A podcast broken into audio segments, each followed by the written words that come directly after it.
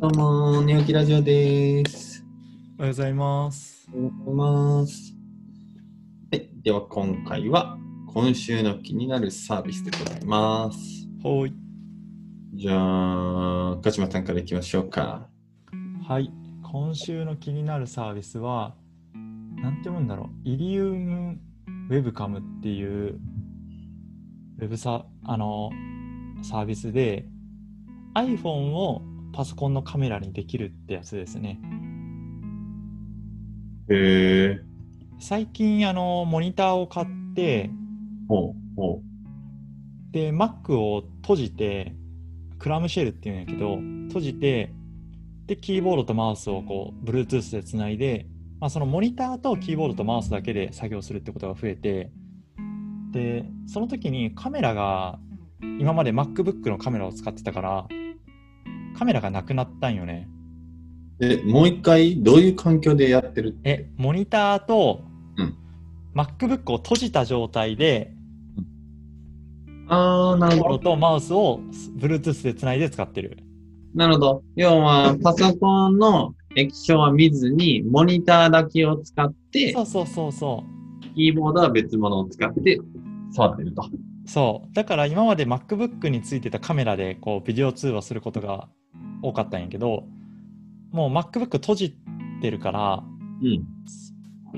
あのカメラがなくなったんよねなるほど。理解。でその時になんかカメラ代わりになるもんないかなって探してたらこの iPhone とかスマートフォンがカメラにできるっていうアプリ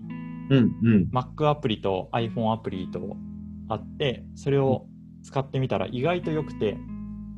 うん。意外と iPhone あんまり使ってない iPhone があったから前使ってたやつそれをカメラにできるのはいいなと思ってちょっと使ってますえーちょっと脱線しちゃうかもしれないけど、うそもそも、なんでそのパソコンの液晶を見ないああそれがなんか結構首を上下するのがめんどくさいなって 思ってて理解。なんか1画面で全部収まるんであれば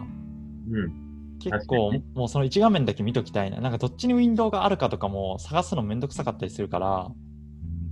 できる限りこの1画面で収めたくてそういう使い方してる理解そうそうだからなんかその場合にカメラがなくなってその iPhone を使ってるって感じだねうん、うん、で今の iPhone はやっぱカメラの性能めちゃくちゃいいからうん。もう普通になんだろうそのビデオ通話とかしてても全然違和感ないしはいなのでなんかウェブカメラ買うのもいいけど iPhone がある人はこれを使ってみるのはいいんじゃないかっていう感じですね確かに確かに。ウェブカメラが操作できるというか、そうだね。そうそうそうそう。うんまあ一つめんどくさいなって思うのはそのカメラのスイッチ、あ iPhone のスイッチを入れないといけなか入れないといけないから、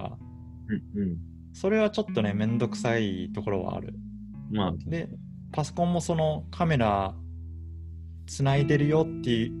いう状態を維持するためのアプリを立ち上げないといけないから、Mac の方でも。それはちょっとねめんどくさいんだけど、意外と使えるから、今回意外と使えるなと思って取り上げました。ちょっと話脱線するけどさ、こういうの見つけたときって、うんやっぱ社内スラックとかでみんなに共有するの。あどんくらいかそういうテックとかその本業に関係ないことをみんなと共有してるのかなっていうのはちょっとこの話聞いてて気になった。あーこれに関してはしてないけどしてる時もあるなうん、みんなにこれこうようと思うのがあったらって感じ。そうそうこれも実は社内スラックでし知ったきっかけみたいなのはあってうんそのパソコンにスマートフォンでカメラにできるよみたいな別のソフト Windows 用のソフトはなんかこう話はあったんやけど Mac のソフトがなかったからうん。で別のを探したらこれがあったって感じうん。なるほどね。なんか結構でもみんななんかいいサービス見つけたりとかなんかおすすめっていうチャンネルがあってうんうん。なんかカメラこれ買おうと思ってるんですけど詳しい人教えてくださいみたいなのは結構話したりしてるうんいいね。そうそうそうそうけえケーキさんはどうですか今週の気になるサービス僕はですね、今週はね、ちょうど昨日、おとつい発表された、オンズームですね。ああはいはいはいこれやっぱすごいよね、とは思ってて、うんまあ、何かっていうと、まああのオンライン通話のズームが、まあ、オンライン上で、えっと、うんいわゆるイベント、チケット販売してのイベント、うんね、伝えるのがいいんだろう。まあ、もう、例えずに言っちゃうと、ヨガ教室1000円で、1人1000円ですっていうイベントを、うんズームっていう、ズームが提供するプラットフォーム上で、うんえっと、授業が受けられる。なんで、うんオンラインイベントのマーケットプレイスをリリースしたって感じですね、ズームが。うんいや、なんかしびれるよね、これね。すごいね当たり前の打ち手といえば当たり前の打ち手なんだけど、うんなんか、ね、一つの、だからそうか、そういう意味じゃちょっと新しいっちゃ新しいのかな、その、うん一つの、なんていうのかな、この、うーん、まあ、拡張機能ではないけど、なんか通話機能みたいなところから、うんあマーケットプレイスになんか転換していくって、なんかすごい新しいのかもしれないしなんかそのんできることの幅ビジネス的な幅がめちゃめちゃ広がったというかうん完全にその横転ではないんだけどもともと持ってた資産をベースにとんでもなく大きな市場に展開していったっていうのはうん面白いなってて、だからこれもうオンズーム専用の機能とかも今でもあるけど、うんどんどんこれをなんかズームじゃなくてオンズームの方に載せていくと、うんいわゆるオンラインコンテンツのプレイヤーは、うんオンズームを利用するようにどうしてもなっていっちゃうなと思うんで、うんなんか、既存の、なんていうのかな、えーっ、と、バーティカルなオンラインコンテンツを提供しているプレイヤーは、うん全部ここに乗っていっちゃうんじゃねっていう、うんオンズーム利用せざるを得なくなるんじゃねっていうのは、うんすごい思うかな。だから、確かに僕ねら的に言うと多分その、えい利用者側から見たときに、あその投稿者が、えーコンテンツを提供する側から見たとしても、うんやりたい内容が Zoom じゃできない、のでオン Zoom を利用するもあると思うんうし、利用者側もなんか毎回別のとこで課金して Zoom 飛んでとか、すごい面倒くさいから、もうオン Zoom でまとめてくださいよみたいな。うん出てくるかもしれないしって考えると、一番理想の展開で言うともうその、オンラインで通話視聴しながらやるんだったら、もう基本全部オンズームでやってくれよみたいな、なんか今のズームと同じくらいの世界観まで行く可能性はゼロではないのかなという気はうんするかな。確かにねこれわかちょっと詳しく分かってないけど、うんなんかこのオンズームでやるんだったらズーム無料とかねそういうのもありそうよねうーん、ありそう。確か展に。開としてはするとさめっちゃなんか取り込めそうな気はするうんそうなんか、そもそもなんかオンライン通話でコンテンツ提供しようって話だった時もう今、少なくとも日本国内で見たらもうみんなズームやん。うん、特にコロナ環境下において。うんまあ、LINE 通話とかもあるんかな ?LINE 通話でビデオをつなぎながらとかも。うんまあ、なくはないかもしれんけど、多分サービス提供で見た時にはやっぱ音声と動画が安定してないと、うん供給側としては不安だと思うから、うんそう考えると、ズームうんになってくると、もしなんかズームって何ですかみたいなのが昔はあったと思うけど、うんコロナの環境下でめちゃめちゃ認知増えてると思うから、うんマスカラの受け入れられ方もあるんじゃないかと思うと、うん、これ、ね、すごいよね。いやすごいよねなんか逆は結構あると思っててそのマーケットプレイス展開してる会社がなんかその一つの機能をめちゃくちゃ開発してそれを製品として売り出すみたいなうんうん逆にこの機能、まあ、ビデオ通話っていう一つの機能を開発してる会社がマーケットも初めに言ってたけどマーケットプレイスを展開するでなんか逆に言えばめっちゃ理想的やなと思っててうんうんなんか使われ、まあ、MVP あのビデオ通話っていう MVP を通してこう使われ方を見て開発そのプラットフォームを作るっていう展開の仕方うんでなんかめちゃくちゃ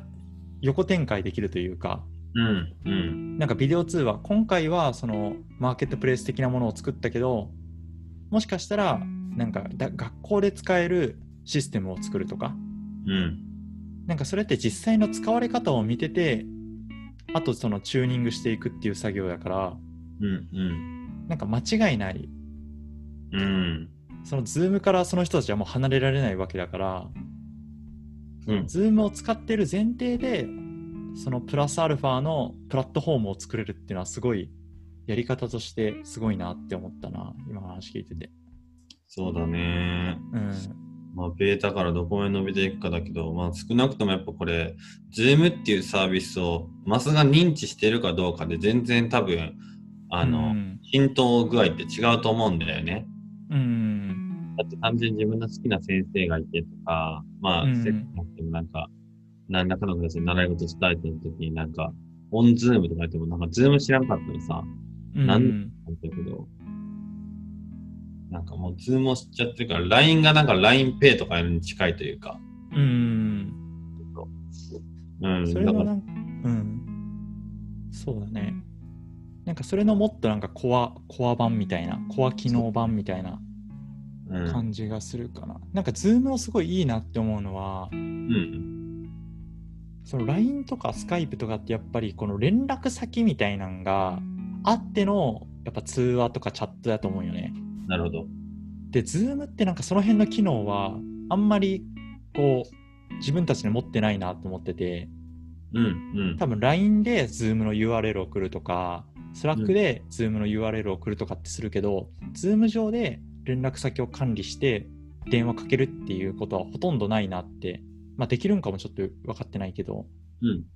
んなんかそこら辺を持ってない気持ち悪さみたいなのがあんまないのが個人的には嬉しいなと思っててなんか持ってない LINE を URL さん LINE をビジネスで使えるとは思うんやけど、LINE って結構そのうん近い人とやり取りするためのあのうんコミュニケーションツールやと思うからそこになんかビジネスが乗ってくるっていうのはちょっとなんか抵抗ある人はあるなと思っててああ面白いでもなんかそこを Zoom は持たずにこういうマーケットプレイスを展開してるっていうのはなんか他のプラットフォームが持ってないやり方というかうんなんかこの Zoom 単体は何にでも使えるツールですよっていうのがありつつだからビジネスで使う人はオン Zoom 使ってくださいねみたいな、うんああ面白いなうん、でも普通になんかコミュニケーション取る人はもうオン Zoom 使わずに、まあ、Zoom だけ使えばいいですよみたいなこうんう、うん、なんかこう Zoom はあくまで独立したプラットフォームでそこにプラスアルファでなんかいろんな目的のプラットフォームを作るっていうのは、うん、面白いなっていう、確かにねうんうんあまあ一般的にはやっぱネットワーク外部性が効いてその LINE の中でいろいろつながりがあるから拡張して拡大していくっていううんのがペーだと思うけど、確かに鹿島さんのおっしゃったようになんかそこのと気持ち悪さは完全に省いてそこのネットワーク性は弱いかもしれないけれどもなんかちゃんと認知がされたりとかそこに信頼がそ出うそうそうていくってなった時にどんだけ伸びていくのかとかすごい面白い観点かうもね、ん、そこはなんかちょっと新しさを感じるかなあとこれ同時リリースで ZAPS っていう Zoom のアプリをリリースしててへえここ、要は外部のサービスの連携をしてんで、シームレスにつなげるようになって、だから、アサナとかドロップボックスとかスラックとあ全部連携できるって感じなんだけど、ーはいはいはいなんかね、まだ僕的にこれ触ってないからって思うんだけど、これがどんだけ利便性高まるのかっていうのは、いまいちあって、ないけど、うん。あ、でもそうか。次の予定立てましょうみたいな時に、わからんけど、仮に、朝菜とかで管理とか、まあ、するんかな。わ からんけど、得たりとかすると、まあ、ズームじゃと、ズームだと、この共有とかがややこいけど、やりやうんかな。まあ、確かにね、スラックが結構伸びた要因っていうのは、そのインテグレーション機能やって言われてて、うんうんそのいろんなサービスと連携して、いろんな通知を飛ばせたりとか、いろんな管理をスラックであの全部まとめられるみたいな、うんうんなんかそういうのに近いものがあるんかもしれんね。その連携できる機能さえ用意しとけば、結構大手のサービスとかからもつなぎがあって、Zoom の認知につながるみたいな。うん、そうだね。うん、まあ、あとはそのね、スラック上のその拡張のそういうのは確かに便利なものが多かったけど、この、えっと、コンテンツ提供とか、こう習い事みたいな文脈で見たときに、うんこういう並ぶものがどんだけ価値あるのかみたいなところは、まあうんまだ読めないけど、でもホワイトボードとかはまあ分かりやすくいいし、あーライブトランスクリプト、何どういうサービスか分からんけど、確かに音楽とか何かを共有するとかは、すごいいいのかも。ああ、でも確かにね、分からんけど、ここでリアルタイムで歌ってる人の音の正しさとかは、ね、なんかそれが全部録音できる、たりとか、楽譜に落ちるとかなんか分からんけど、うんそういうのはめちゃめちゃ便利やし、離れられなくなるよね。確かにね、そういう機能がついてると、ちょっとなかなか他はね、触れなくなるかも。確かに。なるほどね。いや、ちょっと楽しみだし、一回う改めてん、使ってみようとも思うし、って感じですね。はい。はい、じゃあ今回は、えー、オンズームと鹿島さんのイリウンウェブカメラ。でした。はい。はい、ではでは。じゃあねじゃあーえー